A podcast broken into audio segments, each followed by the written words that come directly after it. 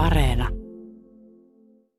Seuraavaksi kuultava jakso on alun perin julkaistu joulukuussa 2019. Yle Puhe. Joo, eli mun teoria on, että itse asiassa kaikkien kärsimyksen, oireiden YM syy on, että meidän keho ja mieli vastustaa jotain. Ja yksi esimerkki, joka on hyvin yksinkertainen, on tällainen, että vaikkapa lapsi on olohuoneessa ja vanhemmat keittiössä ja vanhemmille tulee kauhean riita. Ei mitään vakavaa, mutta riita kuitenkin. Ja lapsi aistii sen ja sen puolustusjärjestelmä aktivoituu, koska se on uhka sille ja sen kehossa tulee stressireaktio. Samaan aikaan lapsi juo vaikkapa maitoa, lasillisen maitoa. Ja meidän aivothan muokkautuu jatkuvasti ja etsii uusia hermoyhteyksiä. Tässä tapauksessa on suuri tunnereaktio, negatiivinen tunnereaktio ja maito. Lapsen aivot yhdistää uhkan maitoon. Ja tästä eteenpäin sen lapsen keho ihan tiedostamattaan vastustaa sitä maitoa ja tuottaa oireita, koska se on yhdistynyt siihen uhkaan. Tässä on äänessä Maria Nordin. Haastattelin Nordinia vuoden 2019 lokakuussa Hengen ja tiedon messuilla. Noin kuukausi haastattelun jälkeen turvallisuus- ja kemikaalivirasto Tukes teki päätöksen kieltää Nordinia esittämästä väitteitä, jotka aiheuttavat terveydelle vaaraa. Kieltoa tukemaan asetettiin 100 000 euron uhkasakko. Niin joo. Olen tullut hengen ja tiedon messuille en kyselemään lähdeviitteiden perään, vaan tutustumaan suomalaisen rajatiedon kentällä vaikuttaviin hahmoihin ja ottamaan selvää siitä, minkälaisia ihmisiä ja ajatuksia löytyy siitä maailmasta, jonka moninaisuuden moni niputtaa suoraan huuhaa-otsikon alle. Nordinin lisäksi tutustumme Suomen Jedi-akatemiaan. Kauan kauan sitten, kun oli Atlantis maan päällä, niin silloin kaikki uskonnot olivat sen Atlantiksen Jedi-akatemiassa. Tapaamme tietoisuustutkijaksi itsensä esittelevän Jeremy Kvikin. Mun arkitietoisuus on osa kaikkea läpäisevää, koko ihmiskuntaa ja koko maapalloa läpäisevää niin kuin elävää tietoisuuskenttää. Sukellamme YouTubessa vaikuttavan median maailmaan. Jos puhutaan vaikka noituudesta, niin ihmisillä ensimmäisenä on hyvin voimakkaat mielikuvat siitä, mitä se on. Sekä tietysti puhumme kivistä. Kivet ovat eläviä. Yle Puheessa Juuso Pekkinen. Jatketaan Maria Nordinin kanssa. Kun mä nyt vähän katselin, että minkälaista porukkaa tuo sun luennollakin oli, niin aika paljon naisia, keski-ikä, en osaa sanoa, mutta arvioisin, että puhutaan ehkä vähän vanhemmista ihmistä. Toki oli paljon nuor, nuortakin porukkaa ja ihmisiä lasten kanssa, mutta et mikä se sun oma arvio on siitä, että ketkä ihmiset on ehkä kaikkein valmiimpia kuuntelemaan sun viestiä? Kyllä se on fakta, että suurin osa kurssilaisista on naisia. Naisten tiedetään yleensäkin hoitavan itseään enemmän on myös miehiä. 5 prosenttia on miehiä ainakin. Kun teemme tätä haastattelua, sosiaalisessa mediassa, blogeissa ja monissa julkaisuissa keskustellaan, arvioisin, että pääsääntöisesti hyvin kriittisesti Nordinin vetämästä kurssista. En ole perehtynyt syvällisemmin kurssin sisältöön, mutta avainsanoja ovat olleet aivojen plastisuus, tiedostamattoman ja tiedostetun stressin purkaminen sekä väitteet kehon mikrobiomin muokkaamisesta ajatusten ja tunteiden voimalla. Jos mä ajattelen itseni semmoisen henkilön asemaan, joka lähtee etsiä vaikkapa sun kurssilta helpotusta johonkin oireisiin ja sit mä avaan sen Twitterin, sitä ei muuten kannata avata, jos haluaa, että päivä on hyvä. Mutta jos se nyt sit avaa ja katsoo, että mitä ihmiset vaikkapa näiden sun hashtagien, jota sä itsekin käytät, niin ympärillä käydään sitä keskustelua, niin mun täytyy sanoa, että, että jos mä sitten sen keskustelun pohjalta kuitenkin uskaltautuisin sinne kurssille, niin täytyy sanoa, että ehkä minusta saattaisi olla myös jotakin semmoisia tavallaan esimerkiksi niin häpeän kokemuksia liittyen siis siihen, että mä en välttämättä uskaltaisi somessa huudella, että mä oon tämmöiseen kurssille osallistunut. Joo, voi olla, että ihmiset ei ehkä jaa sitä niin paljon. Ja toisaalta se on kyllä, mä itse asiassa suosittelenkin niin, koska se oma parannemis, tai se oma matka on oikeastaan niin henkilökohtainen ja niin tärkeä. Ja se, silloin kun se matka on vielä kesken, niin siitä ei kannata edes hirveästi huudella, eikä ihan turhaa altistaa itteensä. Eli mä tiedän, että monet ihmiset on itse asiassa koukussa stressireaktioon ja se, että me mennään sinne someen hakemaan niitä kommentteja, jotka satuttaa tai ärsyttää meitä. Se johtuu siitä, että me ollaan koukussa siihen stressiin ja me halutaan se. Aika jännä ajatus. No, mutta rupeapa tarkkailemaan itseäsi ja muita mä uskon, että siinä voi olla aika paljon perää. Sä muuten varmaan joudut yrittäjänä olla tosi tarkka siinä, että, että miten sä esimerkiksi tästä sun kurssista puhut, viitaten myös vähän tuohon aikaisempaan kommenttiin. Mulla jäi tuosta sun luennosta mieleen tämmöinen, kun sä ensin sanoit, että jotenkin näin, että äh, puhuit tieteestä, johon tämä kurssi perustuu, mutta sitten sä korjasit, että tutkimukset, jotka tukevat tätä sun kurssia. Joo, pitää olla tosi tarkka sanoista ja ja vaikka olenkin, niin sitten se on hassu, mä oon syytetty siitä, että nyt Maria asettelee taitavasti sanansa. Se ei nyt ole sitä, mä haluan todella välittää se asian ihan sellaisena kuin se on. Eli mä en tosiaan väitä, että kurssi parantaa, vaan kurssilaiset on kertonut, että ne on saanut hyviä kokemuksia siitä. Ja mä en missään vaiheessa ole sanonut, mutta sitten ihmiset on tehnyt semmoisia tulkintoja, kun mä oon kertonut että, tai jakanut jonkun kurssilaisen tarinan. Niin ihmiset on tehnyt tulkinnan, ai sä väität, että tämä parantaa. Ja mä sanon, että ei, en, en, en väitä. Mä vaan kerron, että joku on saanut tästä hyötyä tähän. Mähän on itse tämmöinen siis virran mukana kulkija tässä asiassa, että mä menen sinne, missä, mihin julkinen terveydenhuolto näyttää ja, ja kuuntelen lääkäreitä.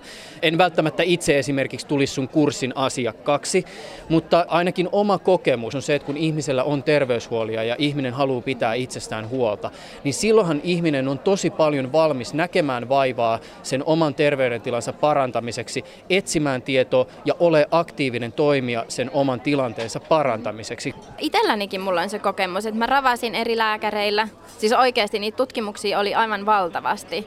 Ja kauhean sanoa, mutta siis mä uskon, että suuri osa niistä oli turhia. Tai totta kai oli tärkeää saada selvittää, että ei ole mitään vakavaa, mutta kun sitä oli jo vuosia selvitetty, niin musta tuntuu, että en mä saanut mistään apua. Ja mä koin, että niin kuin lääkäritkin jo alkoi pitää mua vähän niin kuin riesana. Toki aina kun meni uudelle lääkärille, niin hetken hän oli innostunut ja oli varma, että hän nyt on se, joka keksii sen ratkaiseva asia, mutta monet lääkärit sanoivat, että kuule, ei, ei ole mitään, mitä nyt voidaan tehdä. Tämä on varmaan ihmiselle siis todella turhauttava kokemus ja silloin ehkä just aletaan miettiä, että pitäisikö tehdä jotain muuta kuin mennä virran mukana ja etsiä jostain muualtakin vaihtoehtoja. Itse asiassa just Mediuutiset, joka on tämmöinen lääkärien verkkolehti, niin julkaisi kaksi artikkelia mun menetelmästä. Ja siinä itse asiassa sanottiin, että tämä on niin nimenomaan tämmöiset, että silloin kun lääkäri ei enää voi auttaa, kaikki on tutkittu. Ei ole enää mitään, ne oireet ärsyttää ja vaivaa niin silloin tämä on tosi hyvä vaihtoehto. Mä avaan ihan nopeasti sitä, mistä näissä mediuutiset julkaisun artikkeleissa oli kyse. Toisessa tekstissä on haastateltavana työterveyslaitoksen ylilääkäri Markku Sainio, joka toteaa, kuinka lääkärit eivät ole välttämättä kovin hyviä tulkitsemaan potilaan kuvailemia selittämättömiä oireita tavalla, joka loisi toiveikkuutta ja joka ehkä helpottaisi koettua oloa. Toimittaja Elina Heino taas pohtii kirjoituksessaan potilaan oireilleen antamien negatiivisten tulkintojen terveydenhuollolle tuomaa haastetta. Seuraavaksi suora lainaus. Tässä tilanteessa monet toiminnallisista häiriöistä kärsivät potilaat ovat saaneet parhaan avun lääketieteen ulkopuolelta, Maria Nordineilta, jotka valavat hölmöillä parantumislupauksillaan potilaisiin uskoa parantumisesta, rauhoittain näin ylikierroksilla käyvän stressikoneiston.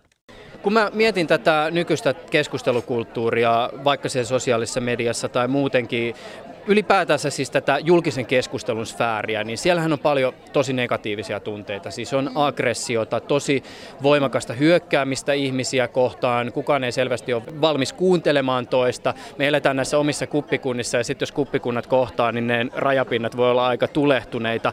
Mitä sä tästä kaikesta ajattelet ja, ja mihin sä ehkä kehittäisit tätä dialogia? No mä uskon, että tässäkin yksi tärkein syy on just se vastustaminen ja se, että me niin kuin, identifioidutaan erilaisiin ryhmiin. Sitten heti kun me otetaan joku ryhmä, mä oon tämmönen, noi on tollasia, se asettaa heti sen, sen vastakkainasettelun.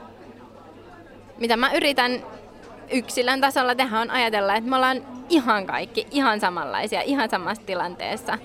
Ja yritän niin kuin mielestäni häivyttää ne semmoiset roolit sen ihmisen ympäriltä ja yritän kuunnella sen asian. Ja, ja ihan se just, että kuunnellaan mitä se on. Ei, ei meidän tarvitse reagoida jokaiseen asiaan. Jos joku on jotain mieltä, niin me voidaan hyväksyä. Hän on tätä mieltä. Yle Puhe. Mä kuljen täällä hengen ja hengen ja tiedonmessun käytävillä ja täällä on tämmöisiä erilaisia standeja. Ja nyt mä oon tullut tämmöiselle standille, jossa on tämmöinen siis violetilla pöytäliinalla erilaisia kiviä, ja tällaisia siis muovisia valomiekkoja. Ja pöydän äärellä istuu kaveri pukeutuneena huppuun ja mun täytyy sanoa, että, että tunnistan kyllä jedi-estetiikan välittömästi. Kuka olet ja mitä edustat? Olen Kars Kaisvalken jedimestari. Nyt virallista koko nimestäni Karsven Kai Sergen Jing, suuri jedimestari. Ja ketä sä täällä edustat? Suomen jeniyhdys rytä ja mä oon myös Valon kansseen neuvoston virallinen tähtien lähettiläs. Mitä se käytännössä tarkoittaa? Mitä sun toimenkuvaan kuuluu? No, lähinnä sitä, että kertoo informaatiota tuota taivaallisista maailmoista muille ihmisille ja myös niille, jotka eivät niin paljon sitä ymmärrä yksinkertaisemmilla sanoilla kiteyttää näitä asioita. Miten Suomen Jedi-akatemia kytkeytyy tai se, mitä sä edustat, tähtien sota-elokuviin? Star Wars on kanavoitu elokuva, Orionin tähtivyön sota. Sen osapuolena olivat harmaat, eli kala, kalamarit, Siryksen tähden valon kanssa, eli ihmiset. Ja paiksia edusti kloonatut harmaat, kun kloonatut harmat rupesivat kloonaamaan, niin klooni ei siinä hyvyys, vaan pelkkä pahuus. Niistä tuli imperiumi ja sitten sithillonit, jotka hyökkäsivät Siryksen tähden valon kansan ja harmainen kimppu vaikutusta valottaa koko Orionin tähtivyö ja vähän laajempi, laajempi alue. No, Sota kesti tuhat vuotta tulitaukoineen, mutta lopulta sitten Sirkutainen valon kanssa Harmas voittivat tämän taistelun. Jos mä oikein käsitin, kun tuossa aikaisemmin keskusteltiin, niin vissin ajatus on se, että jedit olisivat läsnä kaikissa näissä ihmiskunnan suurten uskontojen kirjoissa. Kyllä, pitää paikkansa. Näin on ollut alusta lähtien. Eli kauan kauan sitten, kun oli tavallaan Atlantis maan päällä, niin silloin nimenomaan kaikki uskonnot olivat sen, sen Atlantiksen Jedi-akatemiassa. Kristillisyys siellä oli ja buddhalaisuus edustajan Star Warsin Seik-tietä. Hindulaisuus eli Guardian, jonka valon kanssa edustaa on Plejadit. Star Wars Center edustaa taolaisuus ja sitten vasta vastaavasti siellä oli sitten tämä islam, se edistää taulusti saluussia. Tavosista ja harmaista tulee kräyjediys. Kräyjedit edustavat, harmat edustavat sitä. Ja harmat myös edustavat myös tavallaan voiman, voiman magiikkaa ja sitten varsinaista tämmöistä ja valon noitia. Ja sitten tämä varsinaisen vuoden sentinelin edustajat ovat sateenkainen lohikäärmeet. Eli tämä Cryogeni käyttää tavallaan valon ja sitten pimeyden olemusta hyvään. Mitä Suomen Jedi-akatemia ajaa? Suomen Jedi-akatemia ajaa rauhan, harmonian aatetta. Me koulutamme jedinitareita, vapaaksi oikein rauhan harmonian vartioita, estämään väkivaltaa jopa ennen, ennen kuin se ennättää alkaakaan. Jedin kyvyillä, olemuksella ja univormulla ja äänellä. Ei ollenkaan huono tavoite. Ei todellakaan.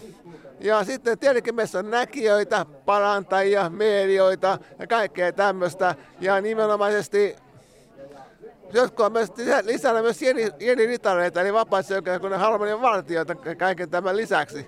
Mutta jos on medio, ei voi olla ennustaja. Mun täytyy sanoa, että tämä ero ei ole ehkä nyt mulle ihan selvä.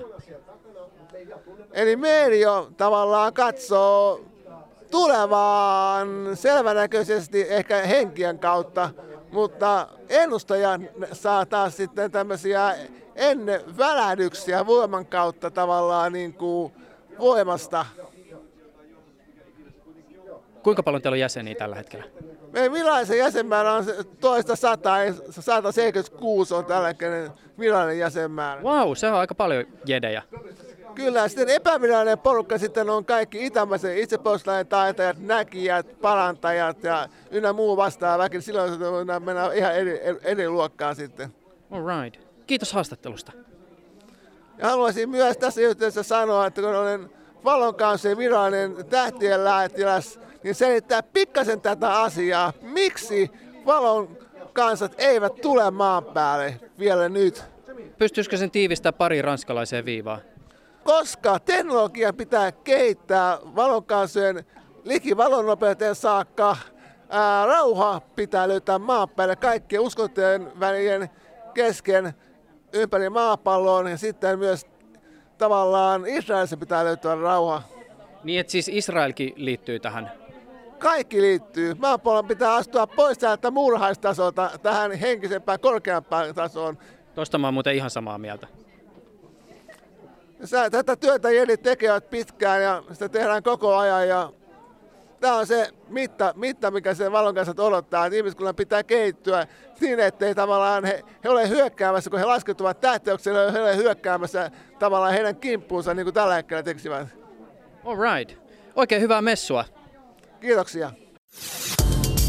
Ylepuheessa Juuso Pekkinen.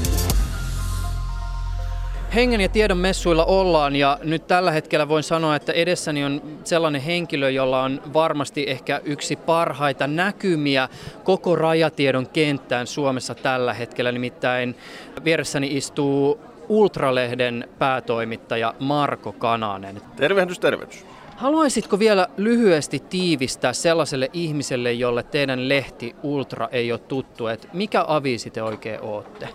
Lyhyesti sanottuna synnyimme vuonna 1972 UFO-aika-nimisenä. Ja 70-luvun puolesta välistä lähtien olemme toimineet Ultra-nimellä ja aihepiiri on laajentunut koko rajatietoon eikä pelkkiin UFOihin. Ja olemme aika ainutlaatuinen lehti ja firma, olemme lukijoidemme omistama. Ja mahdollisimman laaja-alaisesti yritetään näitä asioita käsitellä.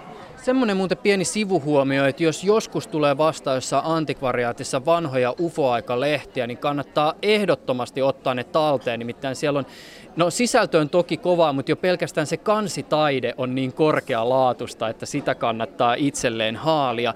Tämä on mun mielestä kiinnostavaa, jos mä nyt tässä hieman keskustelisin sun kanssa siitä, että mikä on se näkymä, joka sun etees avautuu ja minkälaista tavalla vaihtelu niin sanotusti kenen sisällä on, niin jo lähtee tavallaan ihan tästä historiasta. Siis se, että, että aikaisemmin lehti kulki nimellä UFO-aika, mutta että mikä oli tavallaan siinä siinä vaiheessa, kun se teidänkin kohdalla se kenttä laajeni, niin se havainto tai huomio, joka oli se, joka ajoi siihen, että etsittiin niitä aiheita myös muualtakin kuin ufojen parista kaikilla asioilla on, on niin kuin ylämäkensä ja alamäkensä ja huippukohtansa. Ja UFO-ilmiöllä 70-luvulla Suomessa oli yksi tämmöinen valtava, valtava huippu, huippukohta.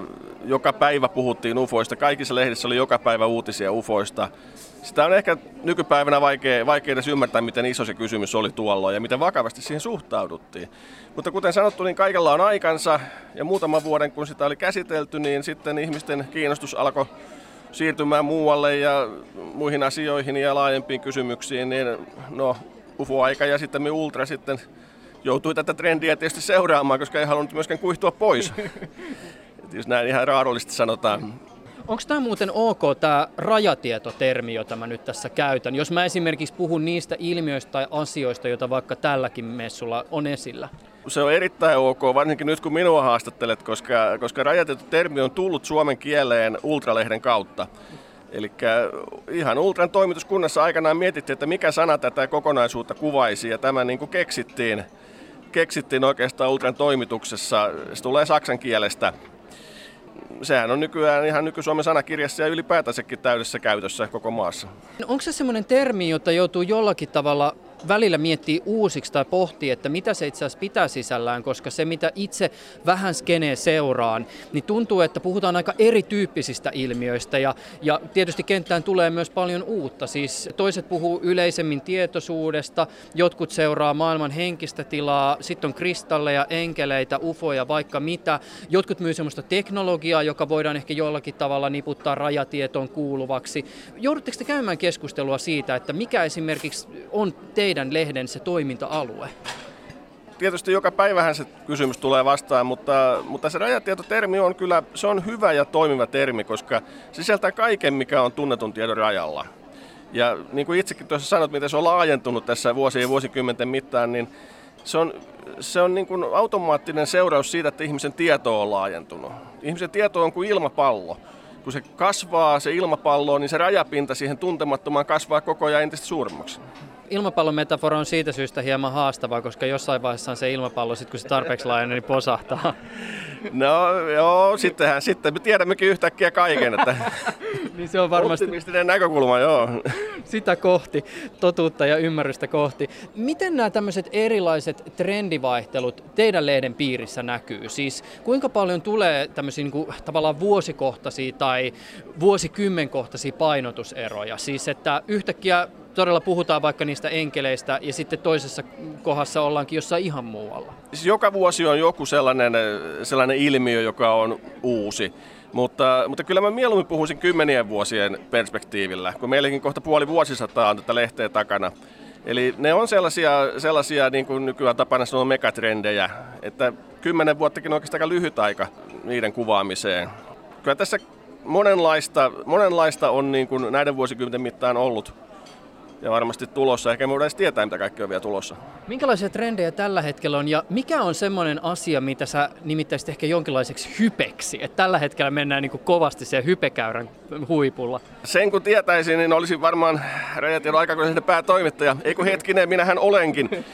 Tota, sitten oikeastaan sit on hirveän vaikea nähdä sillä hetkellä, kun se on tulossa sen tajuaa sitten vasta, vasta tuota vähän sen jälkeen, kun se on tapahtunut ja iskeytynyt kaikkien tajuntaan, että tässä se nyt on.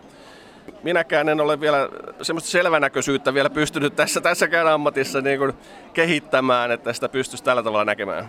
Mut mitä esimerkiksi, jos sun pitäisi nimetä nopeita ranskalaisia viivoja ja tiukkoja yleistyksiä siitä, että mitä trendejä tällä hetkellä Suomessa rajatiedossa on, niin mitä sä ehkä nostasit esille?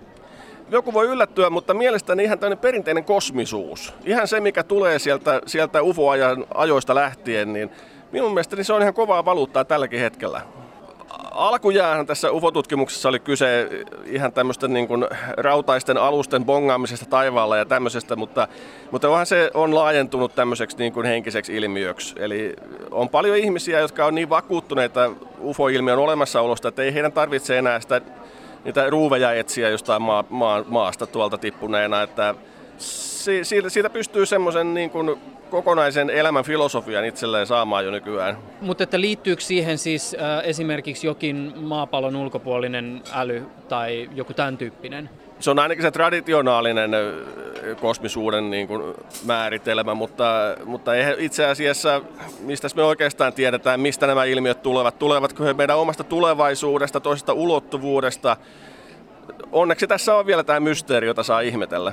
No jos vielä kosmisuuden rinnalle nostetaan joku tämmöinen tämän ajan trendi, niin mikä ehkä voisi olla sellainen, josta etsiä sitä liikesuuntaa? Koko 2000-luku on ollut tämmöistä enkelibuumia, siitä monet kokevat saavansa paljon. Ja tuota, nostaisin semmoisen erikoisen, erikoisemman, tuota, ehkä vähän pienemmän jutun, mutta tämmöisen niin pyramiidit ylipäätään. Nyt täälläkin on paljon luentoja pyramideista. Siis Bosnian pyramidit itse asiassa luento taitaa tuossa vieressä olla käynnissä tälläkin hetkellä. Joo, tämä on jännä, jännä juttu, että tämmöinen yksittäinen yksittäinen juttu, se on jonkinlainen trendi tällä hetkellä, että kaikki mikä liittyy pyramiideihin, niin se kiinnostaa ihmisiä tavattomasti tällä hetkellä. Ihan, ihan näistä Egyptin perinteisistä isoista pyramideista lähtien sitten näihin uusiin pyramideihin, mitä on löydetty. Mitä pyramidit antaa ihmisille? Toivoa. se, siinä, siinä on mysteeri ja sitten tuota, ainakin itseään siinä siinä kiinnostaa erityisesti se, että se on niin konkreettinen se mysteeri, että sitä pystyy todella tutkimaan. Sinne voi mennä ja nähdä sen pyramidin, sitä voi koskettaa, sitä voi tutkia ihan, ihan todellisilla tieteellisillä instrumenteilla tai sitten henkisesti miten vaan, mutta, mutta tuota, se mysteeri ja se konkreettia yhdistyy siinä jotenkin, jotenkin hienosti. Osaatko muuten mainita jotakin sellaista ilmiötä, joka tuli ja meni nopeasti? Värityskirjat. Tuota. no sanotaan ehkä teidän, teidän skenen piiristä. Tässä, Joo, toi tuli, toi, toi tuli vaan mieleen, kun yhden, yhden tuota kirjakustantajan kanssa tällä viikolla juteltiin. Niin.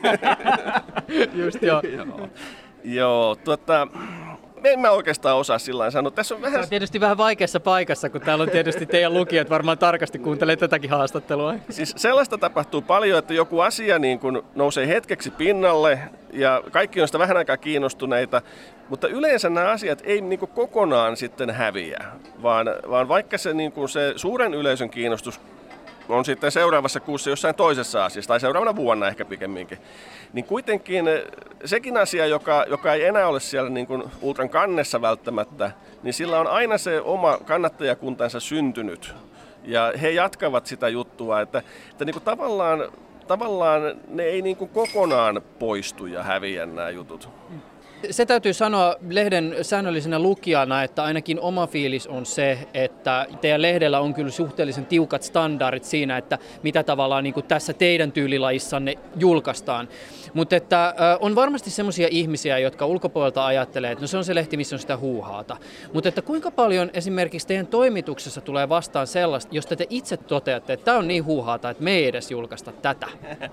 No mehän ollaan käännetty koko huuhaa sana tämmöiseksi tuota, ylpeyden aiheeksi. Me ollaan aikanaan semmoisia teepaitojakin tehty, tehty, jossa lukee, että minä olen huuhaata siis kyllähän ultralehteä tehdään ihan journalistisen kriteerien mukaisesti. Niin voi tosiaan olla vähän eri kriteerit kuin esimerkiksi mitkä JSN asettaa. No, niin, ne on, no... Pieni sivutarkennus. Mä tässä nyt viittaan journalistin ohjeisiin, joissa alaotsikko tietojen hankkiminen ja julkaiseminen sisältää sellaisia kohtia, joiden merkityksestä ja suhteesta ultraleiden sisältöön voidaan varmasti käydä kiihkeää keskustelua. Kyllä mä koen, että me täytetään nekin kriteerit. No sanotaan näin, että semmoinen niin kuin meitä tuntematon ihminen, se niin kuin tekee helposti semmoisen väärän johtopäätöksen, että me oltaisiin joku tämmöinen kirkkokunta tai joku tämmöinen, jolla olisi joku agenda, jota me yritämme niin kuin tuputtaa tai saada toiset uskomaan. Kun taas me itse ollaan ylpeitä siitä, että meillä voi lehdessä olla peräkkäin kaksi artikkelia, jotka kumoaa toisensa. Eli me koetaan taas, että me ollaan tämmöinen niin kuin sananvapauden airut ja tarjotaan niin kuin foorumi sellaisille ajatuksille, jotka ei muualla tässä yhteiskunnassa saa sitä tilaa, mikä ne ansaitsee. Mä palaan vielä siihen alkuperäiseen kysymykseen. Tuleeko teille vastaan sellaisia juttuja, joiden kohdalta joudutte toteamaan, että, että tässä on sellainen juttu, jota me ei voida hyvällä omalla tunnolla julkaista? Toki, siis koko ajan, luen kiitos, meillä on sellainen hieno tilanne, että meille tarjotaan paljon enemmän julkaistavaa kuin mitä me pystytään julkaisemaan. Eli me päästään valitsemaan. Se on niin kuin heti jo niin kuin hyvä lähtökohta. Ja tuota, siis totta kai, totta kai me karsitaan. Mutta... Minkälaisessa hetkessä se tulee se, että et, et, nyt täytyy tehdä se päätös, että tätä ei julkaista? Tai että tästä ei, tämän takana ei voi seistä? ihan tämmöistä normaalia journalistista kriteeriä mukaan toimitaan. Onko teillä jotakin semmoisia kriteerejä, että jotkut aiheet tai käsittelytavat on yksinkertaisesti teidänkin julkaisukynnyksen alapuolella? No varmasti siis, jos lähtisi teoriassa miettimään, niin varmasti semmoisia olisi, mutta ei meille taas sellaisia sitten edes tarjota. Mutta, mutta sanotaan näin, että tuota, jos joku nyt vaikka väittää, että minä olen Jumala ja olen tämän kaiken luonut, niin kyllähän me nyt tietysti hetki mietitään, että, että mistä tässä nyt on kyse. kyse että siis, siis tietenkin niin kuin tällä tavalla, en mä näe, että olisi niin kuin kategorisesti mitään tiettyä aihealuetta esimerkiksi, mistä ei voisi julkaista juttua kyse on siitä niin kuin käsittelytavasta. Mikä se teidän näkymä tällä hetkellä on ylipäätänsä suomalaisen rajatiedon kenttään? Siis niin, että kuinka kiinnostuneita ihmiset on? Onko kiinnostus tasasta? Onko nousua esimerkiksi teidän tilaajamäärissä? Mikä sun ajatus tästä on? Ihan nyt vaikka tänään täällä ympärilleen katsomalla huomaa, että kyllähän nämä asiat kiinnostaa ihmisiä valtavasti. Kyllä mä sanoisin, että nyt ollaan taas semmoisessa niin kuin nousussa tai aaloharjalla tai tämmöisessä, että, että välillä on ollut hiljaisempaa, nyt on taas tämmöinen hyvä pöhinä. Tämä on tämmöinen nyt käytännön kysymys, jota mä itse asiassa olen vähän täällä niin kuin messuilla käydessäni aina välillä miettinyt. Tämä on nyt ehkä vähän taas niin huuhaa tematiikan kautta ja tämä on kaikella rakkaudella. Siis itse voin omasta puolestani sanoa esimerkiksi sen, että olen valmis kuuntelemaan kaiken, mitä kristalleista sanotaan ja, ja tota, ufot kiinnostaa aina, mutta sitten kaiken näköinen kummitusjahti menee multa ihan sillä että mä, mä, mä, en, mä en vaan niin yksinkertaisesti osta sitä. Mutta kun mä mietin ja katselen niin ihmisiä täällä, niin Miten, miten sä luulet, että ihmisillä menee, että, että ostaako kaikki sen kaiken, mitä täällä on tarjolla, vai onko ihmisillä jotakin semmoisia niin fokusalueita, että toista kiinnostaa ne enkelit, yhtä kiinnostaa kosmisuus eikä mikään muu, toinen on kiinnostunut luontaishoidoista ja kaikki muu on huuhaata. Mikä sun oma ajatus on siitä? Mun mielestä kaikkia näitä ihmisiä täällä yhdistää niin kuin yksi asia, se on uteliaisuus. Eli se on mun mielestä niin kuin kaikille yhteistä ja mun on vaikea uskoa, että kukaan ihminen täällä voisi olla kaikista, kaikista näistä osa-alueista yhtä kiinnostunut. Että kyllä varmasti jokaisella on se, mikä eniten kiinnostaa. Mutta se, että miten sitten suhtautuu niihin asioihin, jotka ei ole just se oma kiinnostus, niin, niin se sitten vaihtelee, niiden suhteen voi olla välinpitämätön tai, tai joku voi olla jopa jo vihamielinenkin jotain, jotain ihan, ihan hölmönä pitämänsä juttua kohtaan, mutta se nyt on aika harvinaista. Minkälainen voisi olla teidän vinkkelistä kaikkein suurin uutinen, jota te voitte julkaista? Kyllähän se nyt on se UFOn laskeutuminen eduskuntatalon eteen, sitähän tässä odotellaan. Sitä mä oon muuten miettinyt, te olette varmaan ainoa mediatalo, jossa todella on valmiudet tämän tyyppisen uutisen kertomiseen, koska mä luulen, että missä tahansa muussa suomalaisessa mediatalossa oltaisiin niin uuden äärellä, että joutuisi pikkasen raapia päätä ja miettiä, että miten tässä tehdään. No te voitte sitten soittaa meille, meille kommentit sitten. Onko teillä valmiussuunnitelma tätä varten? No, me ollaan oltu kohta puoli vuosisataa valmiita. Yle Puhe. Mulle siis nyt just kävi näin, kun olin esiintymässä tuossa, oliko viikko sitten. Olin kotona meikkaamassa ja yhtäkkiä niin kuin alkoi kädet tärisee valtavasti ja sain mielikuvan tämmöisestä vanhemmasta miehestä, mikä oli siis todella niin kuin alkanut kuihtumaan ja näin. Ja mä ajattelin, että okei, että onkohan tämä nyt sitten joku henki, että outoa. Niin sitten kun esiintyi, niin siellä juuri näillä täydellisesti osuvilla tuntomerkeillä oli vastaanottaja. Että miten tämmöisen selittää, että sä saat sitä tietoa, vaikka sä et edes tiedä, että kuka yleisössä saattaa olla. Totta kai kaikki muotoutuu sitten sen sun oman todellisuuskäsityksen kautta, mutta siis henkiä on erilaisia. että jos puhutaan tämmöisistä, ketkä on elänyt meidän kanssa, niin heidät voidaan sitten tämmöisillä tarkoilla tuntomerkeillä tunnistaa. Voi olla enkeleitä, voi olla henkioppaita, voi olla henkilääkäreitä, näitä on todella monimuotoisesti. Mutta jos puhutaan tällaisesta niin yleisestä salaisesta totuudesta, mikä minun mielestäni on, niin vaikka eri uskonnoissa ja ympäri maailmaa näistä asioista puhutaan eri nimityksillä, niin mun mielestä me silti koko ajan kuitenkin puhutaan vähän niin kuin samasta asiasta. Se on semmoinen niin suurempi inhimillinen totuus, mikä niin kuin on läsnä koko ajan. Näin mä tämän selittäisin, että kaikki ollaan samojen asioiden äärellä koko ajan. Olemme nyt täällä takahuoneessa hengen ja tiedonmessuilla yhden tapahtuman juontajan kanssa, joka itse asiassa on niin sanotusti skenessä aika isokin nimi, varsinkin jos katsoo YouTubessa sitä, että kuinka paljon hän siellä tavoittaa ihmisiä. Kertoisitko, kuka olet? Olen tosiaan Kupari Kettu ja tubettaja, mutta myös esiintyjä. Nyt tosiaan, niin kuin tässä sanoitkin, juontajana toimin täällä. Niin, meditaatio-ohjaaja ja tämmöisiä henkisiä tietopaketteja tuotan sinne YouTubeen. YouTubessa sun kanavalla kerrotaan, että, että sä teet meditaatiovideoita ja sitten siellä puhutaan tämmöistä, oliko se uudistumisvideoista? No uudistuminen on hyvä sanavalinta, mutta tota, totta kai myös sitten tämmöisistä suoraan sanoen tabuaiheista, eli puhutaan yliluonnollisesta henkisyydestä, noituudesta, mediumismista, eli medioista, selvänäkijöistä, tarotkorteista, kaikista tämmöisistä aiheista, mitkä on valtaväestölle ikävä kyllä vielä tabu.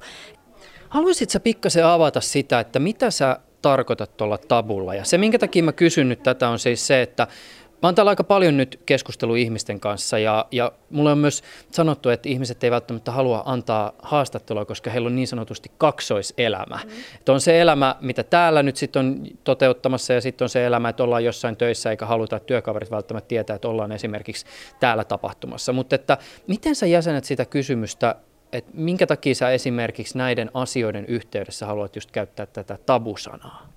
No, koska se on tabu vielä tänä päivänä. Jos puhutaan vaikka noituudesta, niin ihmisillä ensimmäisenä on hyvin voimakkaat mielikuvat siitä, mitä se on. Tai tarotkorteista, tai medioista. Että siis tämä ala on kokonaisuudessaan olla vähän puun ja kuoren välissä.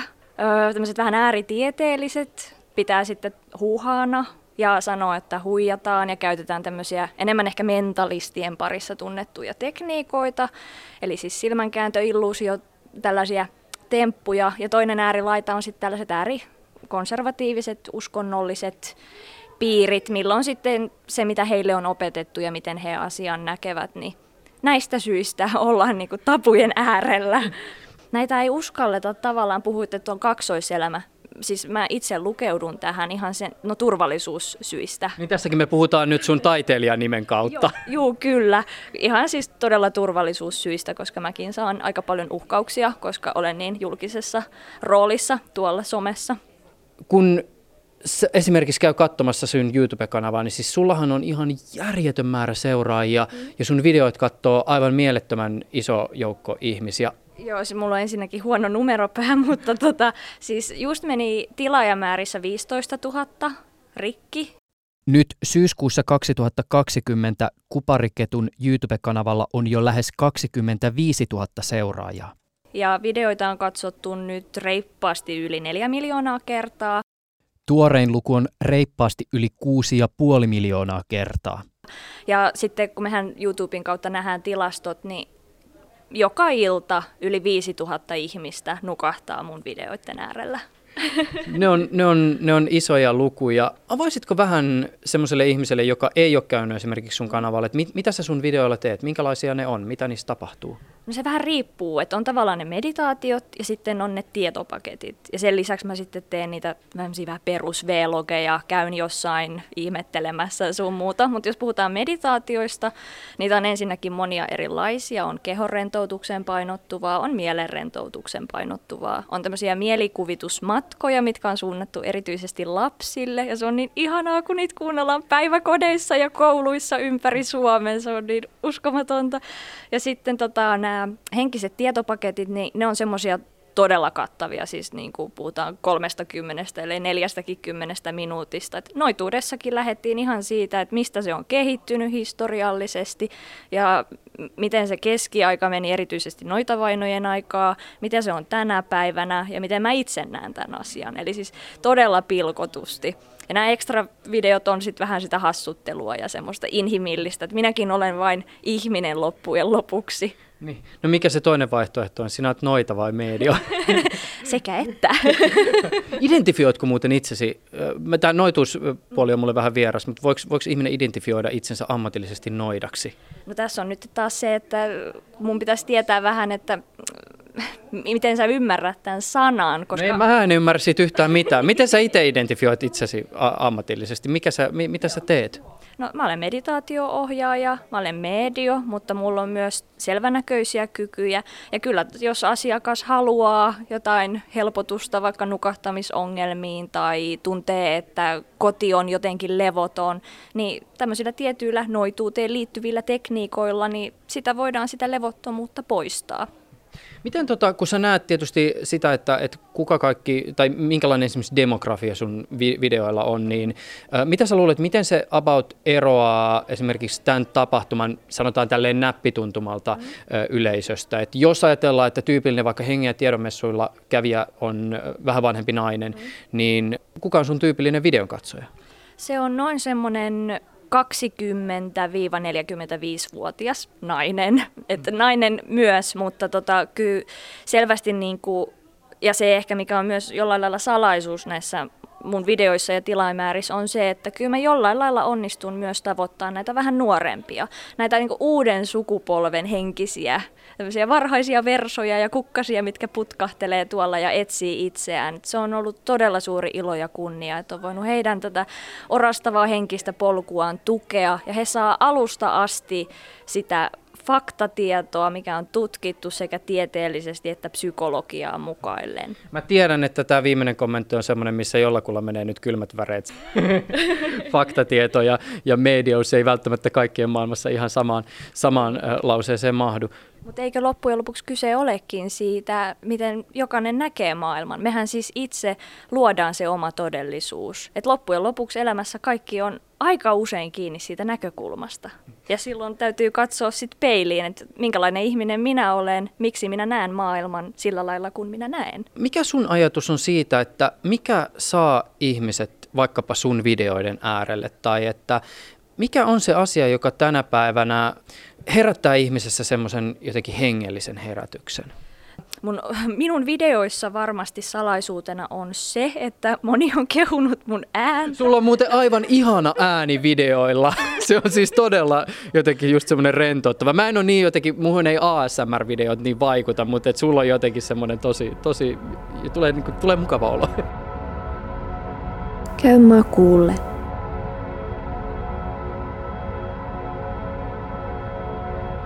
Tunne alusta allasi.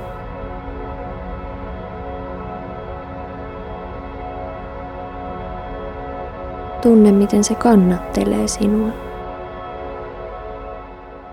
se, on, se on tosi outoa, koska mä oon itse siis hyvin ei-sinut oman äänenkäyttöni kanssa. Mä oon nyt vähitellen alkanut uskoa, että no ehkä mulla on ihan mukava ääni.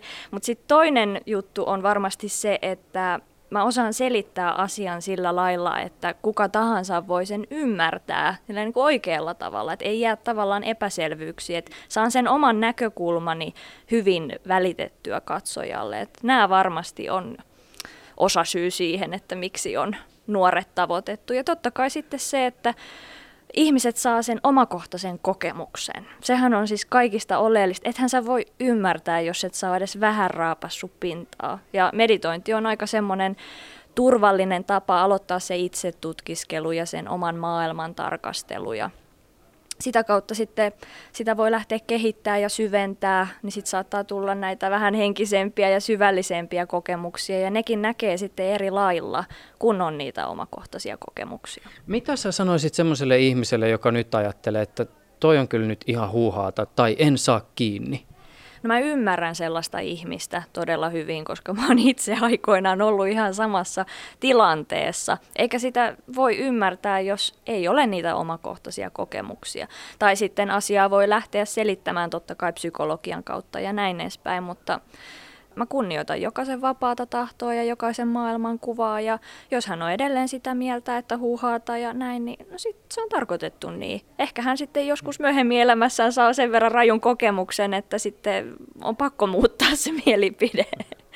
Tämä on nyt luokassamme taas niin kuin siis maailman suurimmat kysymykset, mutta että miten sä itse jäsenet sosiaalisen median ja uusien välineiden ja alustojen roolia tämän henkisyyden viestin levittämisessä? Siis mikä merkitys sillä on? Onko se itsestään selvää, että tulevaisuudessa sun kaltaiset mediot tai henkisyyden sanansaattajat niin on siellä sosiaalisessa mediassa? Onko se niin, että se on nimenomaan se kanava, jossa ne uudet yleisöt tavoitetaan? se on vaan tätä päivää, että sä oot siellä somessa koko ajan ja käytät Snapchatia ja Jodelia ja TikTokia, mutta oleellinen pointti, mikä tässä mun mielestä nyt on, että vaikka me henkiset ihmiset siirryttäisikin sinne someen, niin sen verran pitää kuitenkin jalka olla siellä menneessä, että me kuitenkin että mitä me tehdään siellä somessa. Et mun mielestä semmoinen istuntotilaisuus ja se, että aidosti kohdataan se ihminen, niin se on tosi tärkeää. Ja mä en millään haluaisi siitä perinteestä luopua. Et mun mielestä tällainen mitä voi etänä tehdä, vaikka just ohjattu meditaatio tai vaikka tarot-tulkintakin. Sen nyt vielä pystyy tehdä etänä, mutta kyllä mulla itsellä on semmoinen periaate, että kaikki medioistunnot ja asiakkaan kohtaaminen vaikka tarot-tulkinnassa tai energiahoidossa, niin kyllä mä haluan kohdata sen ihmisen sit ihan kasvotusten. Se on kuitenkin eri asia. Me ihmiset ollaan sosiaalisia olentoja ja me tarvitaan sitä. Yle Puhe. Nyt ollaan vähän tämmöisessä rauhallisemmassa siivessä ja täällä on tämmöisiä siis samettipöytäliinoja, pehmeitä värejä, on violettia, sinistä, öö, kaiken näköistä rauhoittavaa. Käsittääkseni edessäni istuu henkilö, joka tämän tapahtuman piirissä kuuluu kaikkein nuorimpiin esiintyjiin. Kuka sä oikein olet? Mä oon Jeremy Quick, Mä olen Lapista kotoisin oleva tietoisuustutkija ja kirjailija. Kirjoittanut kaksi kirjaa. Mä oon tapahtumaan järkkää ja järjestän retriittejä, seminaareja. Matkustan ympäri maailmaa kohtaamassa ihmisiä tekemässä tietoisuustyöskentelyä. Se, mistä mä saan rahaa, niin en tästä. Ja sen takia mä olen myös vapaa tekemään sitä, mitä mä rakastan. Ja uskon siihen, että jos, jos se homma natsaa, niin kyllä siitä alkaa sitten rahaa tulemaan. Mutta en, en tyrkytä sulle mitään. Saanko mä muuten kysyä, että mitä sä teet päivätyöksessä? No, tätä. Se kansainvälinen yhteisö, jonka niin piirissä mä liikun, niin se tukee minua niin kuin siihen, että pystyn elämään ja pystyn matkustamaan. Mikä on se kansainvälinen yhteisö? Meillä on sellainen kansainvälinen hengentieteellinen yhteisö, joka, on, uh, joka vaikuttaa ympäri maailmaa. Mikä sen nimi on? Global Event College. Se liittyy uh, Rudolf Steinerin antroposofiseen niin kuin, työskentelyyn. Ja tämä antroposofinen työskentely liittyy taas niin kuin, ihmisen niin kuin kokonaisvaltaiseen tietoisuuden kehittämiseen, niin ajattelun, niin tunteiden, niin, niin kuin oman kehollisuuden niin kuin koko paketin kanssa. Eli käytännössä se tarkoittaa sitä, että mä saan rahallisen tuen siitä, että mä pystyn matkustamaan, mutta halutaan ympäri maailmaa kiertämään, tekemään työtä ja mä saan sieltä ruoan ja mä saan sieltä asumisen ja sillä tavalla, että pystyn elämään. No okei, avataan nyt vähän sitä, että mitä tämä on tämä tietoisuustyöskentely, jota sä teet. Siis mistä siinä on kyse? Jos mä otan itseni nyt tietoisuustyöskentelyn kohteeksi, niin mä pystyn kokemaan, kuinka paljon mä oon kehossa läsnä. Mä pystyn kokemaan, tutkimaan sitä, että minkälaisia ajatuksia mulla on. Juuri nyt esimerkiksi mulle tulee ajatus kahvista. Mä huomaan, että mulla nousee tietyt, tietty niin kuin energeettinen lataus mun kehossa kahvia kohti. Mulla on myös tunne, joka on hiukan jännittynyt ja mä pystyn niin kuin alkaa tutkimaan tätä kokemusta, että mitä tämä kohtaaminen sun kanssa mus herättää. Tietoisuus. Miten sä jäsenet tietoisuuden olemusta? Aa, hyvä kysymys. Luulisin, että tietoisuuskouluttaja osaa tähän vastata. Mun arkitietoisuus on osa kaikkea läpäisevää sanotaanko koko ihmiskuntaa ja koko maapalloa läpäisevää niin kuin elävää tietoisuuskenttää, joka on myös, voisin kutsua sitä niin kuin ihmiskunnan korkeammaksi niin kuin olemukseksi. Ja tämä korkeampi olemus on antanut itsensä lahjaksi, jotta minä niin kuin persoonallisena minänä saisin olemassaolon. Ja tähän asti se on ollut niin kuin enemmän sellainen, että ihminen on osakaikkeutta, mutta ei tiedosta itseä. Nyt mä tiedostan itseni tässä persoonana ja nyt mä voin ottaa siitä askeleen, millä mä tiedostan itseni osana kosmista kokonaisuutta, mutta samalla yksilönä. Eli tästä tulee tämä kuin ykseys, yksilöllisyys, dualismi ylitetään. Miltä sun korvaan muuten kuulostaa tällaiset pyrkimykset yrittää jollakin tavalla mallintaa tietoisuutta vaikkapa koneellisesti? Siis siinä ymmärtääkseni jollakin tavalla on taustalla ehkä jonkinlainen mekanistinen tietoisuuskäsitys. Mitä sä tässä keskustelussa ehkä kuulet tai huomaat? Voiko sitä tietoisuutta jollakin tavalla mekanistisesti tuottaa? jos ihminen kokee olevansa vain biologinen kone ja että hänen aivonsa tuottavat ajatuksia, niin kyllä sen pystyy mallintamaan, mutta mun mielestä ihminen ei ole pelkästään sitä. Niin just, et, eli me ollaan muutakin kuin lihaa ja luuta. Kyllä. Mitä sä sanoisit semmoiselle ihmiselle, joka ei ole ehkä valmis ottamaan vastaan sitä, mitä sä nyt sanot? Uh, tunnustele sitä, että missä se tuntuu sun niin kun, tunteissa, minkälainen minkälaisen tunteen se herättää, minkälaisia ajatuksia se herättää tarkastele sitä niin kuin tuomitsematta omia ajatuksia ja tunteita ja sitä kautta sä huomaat sen, että, että okei, että, että tässä on pelivaraa, mä pystyn olemaan luova tässä kohtaa ja siitä se koko matka sitten lähtee. Onko ihmisillä tänä päivänä vaikea ottaa vastaan tai kuunnella sellaisia ajatuksia tai mielipiteitä tai maailmankuvia, jotka ei ole itselle kauhean tuttuja? Musta tuntuu, että se on helpompaa kuin aikaisemmin ja nimenomaan jooga ja mindfulnessin ja hyvän ravinnon ja kaikki tämä niin kuin toisaalta myöskin luonnon katastrofit ja tällainen niin kuin kulutusyhteiskunnan rappiollinen vaikutus alkaa herättämään ihmistä siihen kysymykseen, että, että mitä muuta on.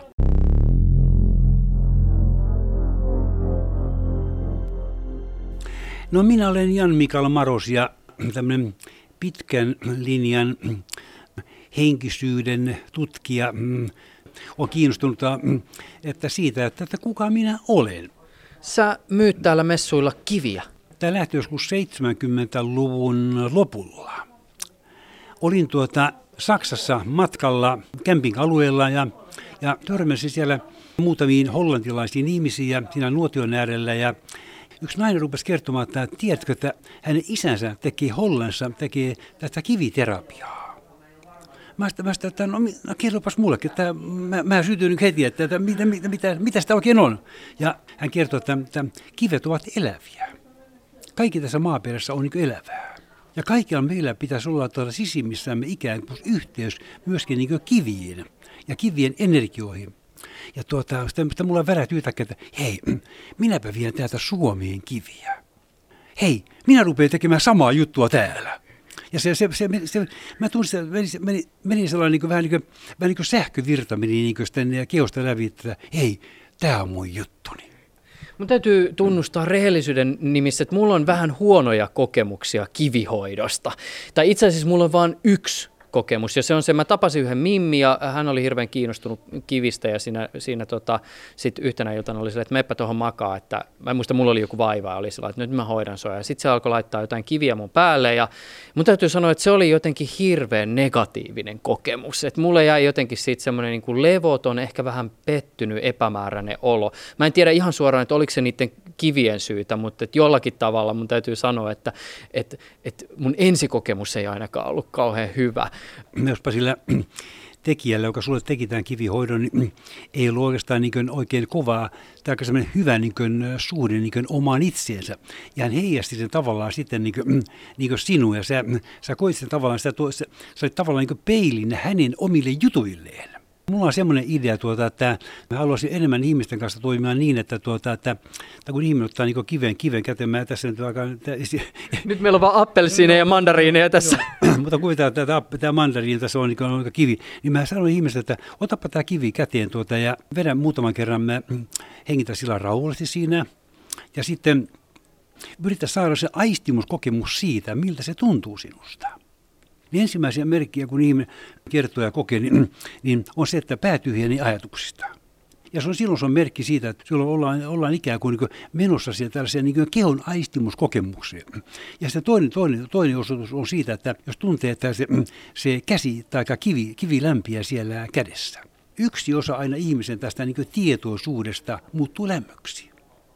Ja silloin, silloin, silloin, silloin se lämpö niin tuntuu siellä kädessä, silloin mä saan kehosta sellaisen, sellaisen koko varta, koko keho aistimuksen. Mä oon, mä oon ikään kuin sillä, sillä, sillä hetkellä mä oon niin läsnä itseni kanssa. Silloin mulla on yhteys ikään kuin itsessäni olevia korkeampiin, kesk, korkeampiin olemuspuoli itsessäni, koska meissä on, meissä on, meissä on valtava määrä, määrä näitä, näitä ikään kuin tasoja. Minkälaista vaihtelua siinä, mitä ihmiset kiviltä hakee sun näkemyksen mukaan on? Että onko ne aina ne samat asiat vai näkyykö siinä, mitä ihmiset kiviltä hakee, niin jonkinlaista ajankuvaa?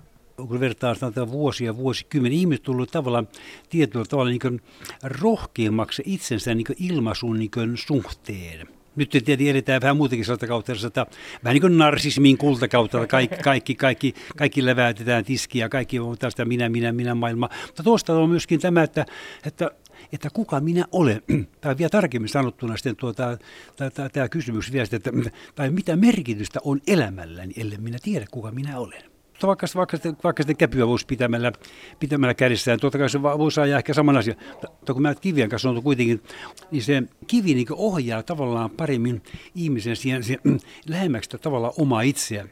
Ja sitten mä usein sanon ihmisille sitten tämäkin asia vielä, tuota, että, että monellekin sanon sitten niin ainoa, jonka Jumala haluaa sinun näkemään.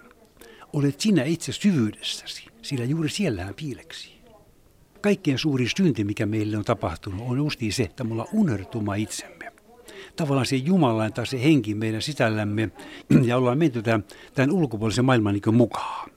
Ja alunperäinen synti ja armo tarkoitti juuri sitä, kun minä unohdan se Jumalaisen alkuperäisen itsessäni, se on, se on, se on syntiä. Ja armo on se, että mä armaadan itseni. Niin, mä tulen itseni yhteen, mä palaan itseni, mä muistan itseni, että hei, minussa, minussa on joku, tuolla, joku syvällä tuolla sisällä. Ja mä yritän niin tätä asiaa niin viritellä tuota, että, että, että, että, että ainoa, joka sinut voi armaattaa tuota, tässä maailmassa, olet sinä itse. Kukaan muu ei armaa sinua. Mä huomasin, että sulla on myös joku, äh, oli joku pyramidihomma jossakin julisteessa. Niin... Joo, just semmoinen iso panderolli. Niin onko se siis, viitataanko sillä näihin tota, ihan siis perinteisiin pyramidirakennelmiin vai onko tämäkin joku kivihomma? Mä aikanaan asuin tuolla, asuin Närpiössä, siellä, tota, siellä yhdessä vanhassa koulussa ja, ja 80-luvun alussa mä rakensin sen ison pyramidin, semmoinen neljä metriä kertaa neljä metriä sen pyramidin sinne, sinne yhteen isoon huoneeseen. Ja tota, että mä, mä, teen, mä teen sitä pyramidihoitoa tuota, mä teen hyvin tarkkojen mittojen mukaan pyramidi, ihminen pääsi sinne pyramidin sisälle, sitä tiettyä, sieltä meni, oli sellainen hoitopöytä ja se hoitopöydän alla oli pyörät. Ja se pyörän avulla tuolla men, ihminen meni sinne, sinne, sinne pyramidin sisälle ja tuota, oli siellä tietyn ajan ja, ja se pyydä sitä, sitä, sitä hoitopöytää pystyi kääntämään siellä sisällä sitten tuota, välillä pää pohjoiseen, pää, pää, pää, pää, pää, pää, pää etelää ja, ja itää ja länteen. Ja sitten, tuota, no, sitten jossain vaiheessa mulla oli pakko lopettaa se oikeastaan sen takia, kun siellä rupesi käymään suurin piirtein yksi tai kaksi linjaa lastillista ihmisiä kävi päivässä. Mä en pystynyt hoitamaan millään. Tai mulla oli pakko lopettaa sitä. Tuota, ihan, se, mä tukehdun siihen, siihen, siihen Mutta, mutta kiinnostus, kiinnostus on, tota, että, mä oon pitänyt monta, monta vuotta siihen paussia, mutta tietenkin että pikkupyramidien kanssa, että mä oon yrittänyt pitää tästä tätä pyramidihommaa tässä nyt varmaan ää, 30 vuotta tällä pikku, pikku, pikku se niin herillä, tota, että ei, ei tämä mulle ole mikään trendi, mulle tämä, mulle tämä on ihan tämmöinen, ihan tämmöinen, tämmöinen niin konkreettinen juttu, kun mä tiedän, mitä sen kanssa mä oon tehnyt. Niin se voi tietysti olla, että uudet sukupolvet ovat nyt sitten taas pyramidit löytäneet. Hei, mä oon ihan varma, että tätäkin ohjelmaa ja tätäkin haastattelua kuuntelee semmoinen ihminen, joka on sitä mieltä, että se, mitä täällä hengen ja tiedonmessuilla tapahtuu, niin tähän on kaikki ihan huuhaata. Mitä sä ehkä tämmöiselle ihmiselle sanoisit? Jaa, tämä on, jos tietenkin ihminen on sitä mieltä, tuota, että, että, että, että, että, että on huuhaata. Mä olen, mä olen sitä mieltä sillä, sanotaan karrikurssu ajateltuna, että, että ihminen, joka on äärimmäisen varma, ihmisellä, ihminen, jolla on vahvoja mielipiteitä asiasta kuin asiasta, niin, niin tietyllä tavalla on niin heikolla jäillä, koska hän on tavallaan, hän on tietyllä tavalla niin oman ekonsa niin ohjailema ja eikä edes tuota, halua niin nähdäkään mahdollisuutta. Siis tuota, samalla tavalla en, en minäkään kaikkien usko, tuota, mutta mä en halua... Niin Onko täällä messulla semmoista, mihin sinä et usko? No kyllä mä voin, kyllä, kyllä varmaan on sellaista, tuota, mutta, mutta, mutta mä ajattelen asian niin, että, tuota, että mä, mä en käytä sitä tuota sanaa, että, että, että, ei usko. Mä haluan pitää niin mieleni avoinna, kun mä tapaan joku, joku jo, jolla on jotakin, jotakin joku esitti, joku esille, esitti jotakin, mä en tyrmää sitä, mutta onpas mielenkiintoinen näkökulma sulle, että täytyypä pohtia tätä asiaa ihminen, joka, ihminen, joka tietyllä tavalla niin tyrmää joku asia, niin, tota, niin mun mielestä sellaisen ihmisen mieli on suljettu. Mä itse ajattelen tätä myös ehkä siitä näkökulmasta, en niinkään, että ihminen sulkee itseltään pois, vaan tavallaan siinä ehkä myös sulkee toisia ihmisiä omasta elämänpiiristään pois. Tai jollakin tavalla ehkä vahvistaa niitä kuppikuntia, joita valitettavasti meidän ihmisten välillä tässä ajassa aika paljon on. Eipä sille voi mitään aivan turha niin ruveta, ruveta vakuuttamaan. Mä, mä yleensä sanon, että jos sulla on tämmöinen näkemys, tota, niin, niin mä sanon, että, että, että pidä huolta terveydestä niin kauan kuin se riittää. Ylepuheessa Juuso Pekkinen.